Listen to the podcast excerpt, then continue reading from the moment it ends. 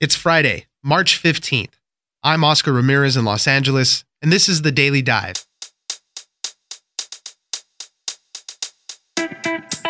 Another heavy hitter has gotten into the race. Beto O'Rourke has officially announced his bid for the presidency in 2020. There has been months of speculation as to whether he would jump in and what he has to offer. As a former congressman from El Paso, he is uniquely positioned to make the border one of his top priorities. Stef Kight, reporter for Axios, joins us to tell us what Beto is all about.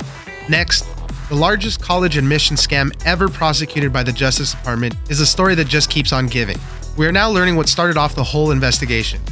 A Yale dad who was being investigated in a securities fraud case offered up a tip to get leniency in his case.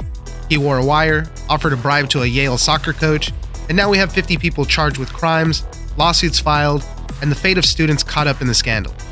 My producer Miranda joins us to break down the latest. Finally, happy birthday to the World Wide Web. This past week, the web celebrated its 30th birthday. But the web's inventor is not happy with the way things are going. Tim Berners-Lee says it is no longer a force for good. Elizabeth Schulze, tech correspondent for CNBC, joins us to say happy birthday to the web. It's news without the noise. Let's dive in. Amy and I are happy to share with you that I'm running to serve you as the next president of the United States of America. This is a defining moment of truth for this country and for every single one of us. The challenges that we face right now, the interconnected crises in our economy, our democracy, and our climate have never been greater. Joining us now is Stef Kight, reporter for Axios. We have another person jumping into the 2020 presidential election race. It's former Texas Congressman Beto O'Rourke. He just had a new video that came out announcing his bid. This is one of those big names that a lot of people were waiting for. After he narrowly lost his Senate race to Ted Cruz, instantly, before he even gave his concession speech, people were already trying to position him as a possible presidential contender. But what do we know about Beto O'Rourke and his new announcement? One thing that's interesting about Beto O'Rourke is that he's actually one of the more moderate candidates that we've seen throw their name into the ring recently. While he's definitely a Democrat, he's a little bit less progressive than some of the other candidates that we've seen. We've seen a lot of the 2020 candidates fully embrace the Green New Deal and take really hardline approaches to immigration. And Beto, while he does say that climate change is going to be an important part of his campaign and an important issue that he would address as president, he has not fully endorsed the Green New Deal. And he's just a little bit less to the extreme left than we've seen a lot of the popular candidates who we've been talking about so far. And of course, he's just become this media darling, in a sense, is the word that a lot of people use to describe him. Since running for Senate, he has really attracted a lot of media attention and a lot of nationwide attention, which is something that's very difficult to gain, especially as someone who no one had heard of just a couple years ago. His resume is a little thin. He has some success as a businessman. He only served 3 terms in Congress, but everybody just kind of fell in love with him during that race against Ted Cruz. And everybody's looking to him to be kind of that next big star. Obviously, we went through it with President Obama, also kind of a thin resume, but he just had this air about him and people really wanted him to win. And I feel it's kind of the same thing with Beto O'Rourke. With the primaries, things like that, the candidates usually always tend to be very far to the left or on the Republican side, very far to the right. The general election, everybody moderates because you want to get all the people in the middle. So does he have this potential? Can he win people over in the middle? It certainly seems likely that he would be able to win more of the moderates and maybe pull a few, Republican votes over to his side with the way that he has voted, how he's not so extreme to the left. But of course, the problem will be winning the primary, where it's a Democratic base. And we've seen the Democrats move left over the past few years and even the past few months, just looking at the kind of policies that other 22 candidates are endorsing, like Medicare for All and the Green New Deal, as I mentioned, and issues around immigration and all these other issues. We've seen Democrats continually move to the left. And so the big question with Beto is maybe he is the best candidate to go up against Trump in a general election, but can he win the primary? is still the question. The vast majority of these candidates have been building on the far left movement, people like AOC and other people who have kind of been pushing the party to the left. We've seen a lot of the 2020 candidates sign on to that agenda, but very few, maybe Klobuchar is one of the other moderates, and now Beto, have kind of tried to find a middle ground. So I think it's a really interesting dynamic to be watching as we head toward 2020. It seems like his big issue will be the border wall. He is in prime position. He's from El Paso, Texas, a border town. He's already positioned himself in complete opposition to the wall and, you know, all the immigration stances that President Trump has taken. So it seems like he's in a key position to argue that point, at least. He's been a very vocal critic of the border wall that Trump has endorsed. And he has also said that the U.S. should not criminalize anyone who requests asylum between ports of entry. And so he has definitely taken a very opposite approach to immigration than the president. That's one aspect where we've seen him differ quite substantially from Trump. And of course, significant given the fact that he's a representative from Texas, a border state. And I think that adds to the fact that this would probably be another big issue for his campaign, a big issue that he would run on. And it's an issue that is increasingly taking a higher spot on the list of issues that voters care about. How has the president responded so far? He had kind of a funny reaction to Beto O'Rourke's announcement video. Yeah, of course, the one thing that Trump was most concerned about with Beto was the way that he was using his hands in the video where he announced that he would be officially running. It was something that, if you were following along on Twitter, a few people mentioned that it seemed a little bit unprofessional and a little bit wild with his hand gestures. He is very excited.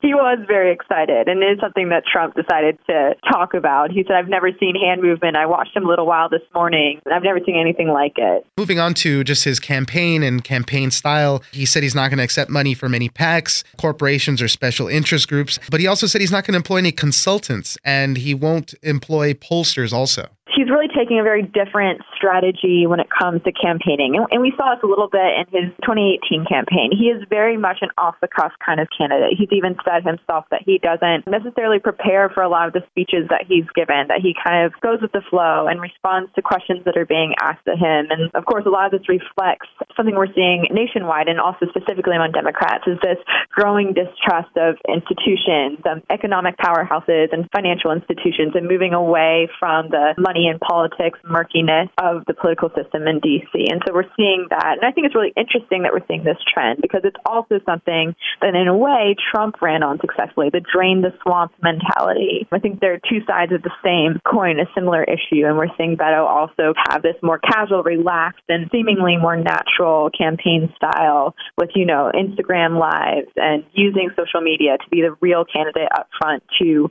voters, and also moving away from the traditional institutions that have surrounded the campaign. Stef Kight, reporter for Axios, thank you very much for joining us. Thank you.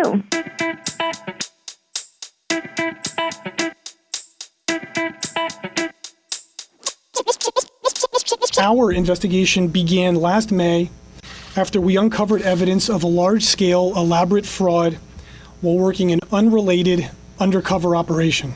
Following 10 months of intense investigative efforts, the FBI uncovered what we believe is a rigged system. Joining me now is my producer, Miranda. Wanted to get a follow-up on the big college cheating admission scandal that's been going around. I mean, it just blew up completely. There's so many things happening with it. There's so many side angles and stories. We won't go into some of the details. We did that in another prior episode of the podcast. But people are calling it the largest college admission scam ever prosecuted by the Justice Department. 50 people in total are charged. William Singer is the ringleader of this. He's basically helped parents cheat their kids into various high-profile colleges. But how did the whole thing get started? It's a classic case of rich people selling out other rich people in order to get a break. It started off with a guy named Maury Tobin. He's a financial executive. He was under investigation. What do we know about that, Miranda? Exactly that. Maury Tobin is an LA-based financial executive, and he was being investigated for a securities fraud case. He was doing something called a pump and dump investment scheme where these stockbrokers inflate the price of a stock and get super, super high, jacked up, and then dump it all, and they can sell it at a profit. Tobin, when he was being investigated by the FBI, said, "Hey, I know I'm in trouble for this one thing, but there's this other thing I know about, and it's a huge deal. And if you guys will give me some leniency on this pump and dump stuff, I'll give you the biggest Operation Varsity Blues, blah, blah, that you could even imagine." And that's how this whole thing happened. He attended Yale, and he told investigators that the head women's soccer coach took a bribe to get his daughter into the school. And from there, the whole thing just unraveled. Yeah, the soccer coach was Rudy Meredith, and told Mr. Tobin that he could get his daughter into Yale in exchange for $450,000. They met in a hotel room in Boston, wearing the wire. The cops are listening, and he gets Meredith to take this nearly $500,000 to put his kid on the soccer. And then he turned, and then he went on, got with another California family, saying, I'll get your kid into Yale, by pretending that the kid was a soccer player. And that family paid Mr. Singer, the ringleader of this whole thing, $1.2 million. And the soccer coach's share was $400,000 of that. So boom, right there, you have the building blocks of this thing. There's been a bunch of fallout because of all of this. First and foremost, there's some lawsuits that have been filed by a parent and then a pair of students. Part of it is this $500 billion civil lawsuit filed by a parent on behalf of her son, accusing all these defendants of defrauding and inflicting emotional distress on everyone whose rights to a fair entrance to college were stolen through their conspiracy. The lawsuit filed by the two students that attend Stanford say that now their degrees have been devalued, and that potential future employers won't know whether their degrees were merit-based or money-based. One of the big questions that everybody has, and it's one of the most intriguing questions, what's going to happen to the students? William Singer said that he helped the parents of 761 high school students cheat on the college admissions process. What's going to happen to them? It's still going to be a case-by-case basis review. So far, USC has said that all applicants connected to this cheating scheme will be denied admission. I don't know what's going to happen to the students who are already attending the school. Yeah. We know already that Lori Loughlin's two daughters, Olivia and Isabella, who were both attending USC, have officially withdrawn. They've removed themselves for fear of bullying. They don't want to deal with fallout from the other students at school. Right. I mean, I can't imagine that with how high profile they are, people are going to know who they are going to recognize them, right, resent them there on campus. The kids that are there, case by case, if they're a student in good standing, they have good grades, they're competent. I mean, you know, maybe it is worth them staying there. Who knows? But that's going to be a decision for all the individual schools. And the celebrity angle, we're talking about actress Lori Loughlin, Aunt Becky from Full House. She is losing out on a lot of money now. Her daughter is also losing out on a lot of money. She was big in the Hallmark Channel movie series. She was on a series called Garage Sale Mystery, When Calls the Heart. Hallmark said they're dumping her. Yeah, she was a staple of these Hallmark TV shows. When Calls the Heart had pretty great ratings. This article from The Hollywood Reporter says that their series averages better than 2 million viewers for initial airings. That's huge ratings, and it's like a pioneer drama. She was taken into custody on Wednesday and freed on $1 million bond. And part of her condition of her release, she said, I'm working. I have contractual obligations. She was in Canada. Yeah, to be on these shows. But now they dropped her, so not anymore. And then her daughter, Olivia Jade, as we said, she's one of the high-profile people involved in this. She's losing a big makeup deal as well. Yeah, she's a social media influencer, and she had a makeup partnership with Sephora brand. She had a highlighter palette, Olivia Jade by Sephora, and that's been dumped. Sephora announced on Thursday. And the juiciest thing with Olivia Jade, when this whole thing was going down, she was actually on the yacht of Rick Caruso, who's on the board of trustees for USC. At first, it sounds like something crazy is happening, but she was actually on spring break with Rick Caruso's daughter. Apparently they're friends. Let's go on spring break on the big super yacht. Very cool and all, but what's the quote, Miranda? My favorite line in the article is, Olivia is off the yacht.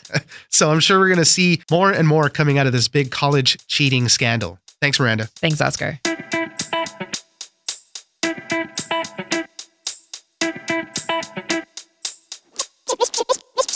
In his own words, the World Wide Web has dysfunction now, and he feels that the internet is almost broken from what he originally created, and basically it needs to be fixed. Joining us now is Elizabeth Schulze, tech correspondent for CNBC International. This past week on March 12th, we celebrated a birthday. The World Wide Web turned 30 years old. It's not even a millennial, but it's really done so much for us. It's changed the way really we've done everything. It's changed the way we shop. It's changed the way we connect with each other and communicate with each other. It's changed the way we get information. I don't even remember how we did it before. You know, we had to go to encyclopedias and do real research. Now we can just click into a web browser and find whatever we want. The reason why we're talking about this also is that Tim Berners-Lee, who is the British computer scientist who created the World Wide Web, he's kind of this father figure for the internet community. He's been knighted by Queen Elizabeth, named one of the 100 most important people of the 20th century by Time magazine.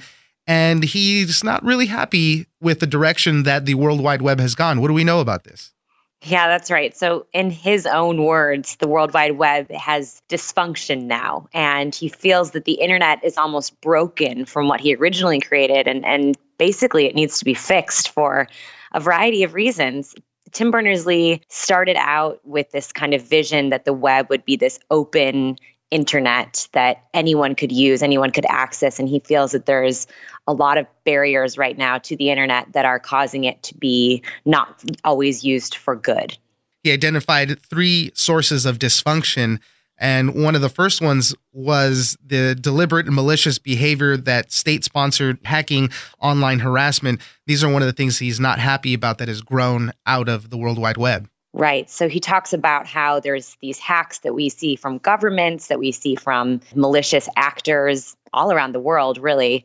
And his point is that this is not what the web was created for. Obviously, this is a consequence of the fact that anyone can get on the internet and get on the web and use the web. His point there is that there needs to be laws, there need to be regulations that can make the web a safer place, in the same way that we have regulations not online.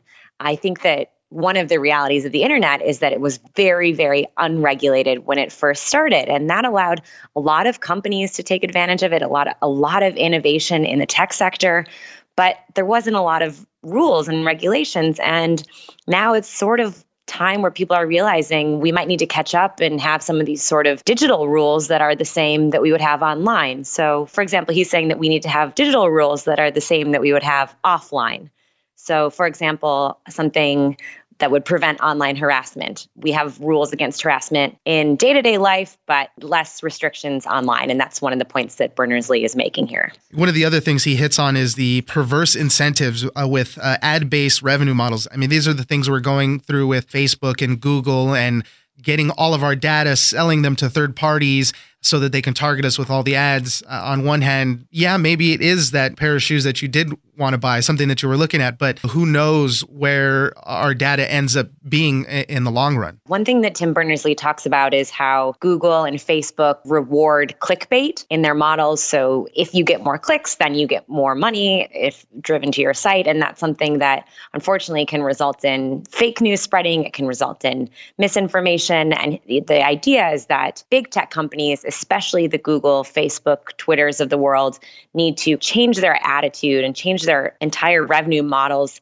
to be less rewarding towards just driving clicks and more focused on substantial conversations and ideas that would be more productive and less hurtful and harmful to individuals and to companies and to society.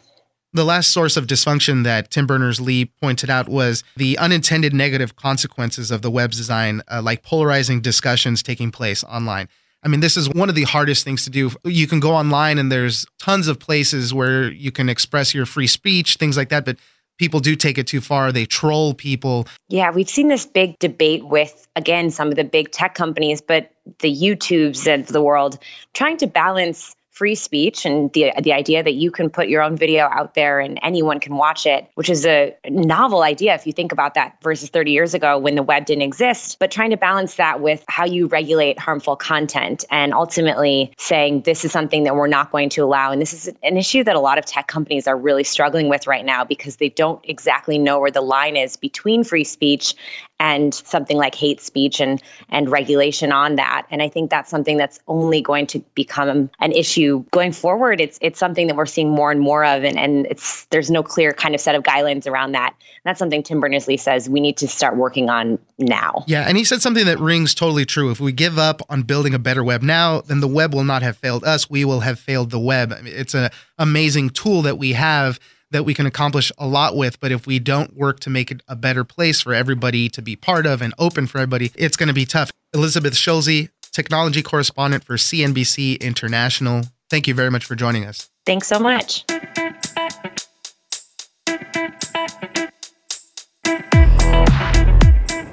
That's it for this week. Join us on social media at Daily Dive Pod on Twitter and Daily Dive Podcast on Facebook. Leave us a comment, give us a rating, and tell us the stories that you're interested in. Follow us on iHeartRadio or subscribe wherever you get your podcasts. The Daily Dive is produced by Miranda Moreno and engineered by Tony Sorrentino. I'm Oscar Ramirez, and this was your Daily Dive.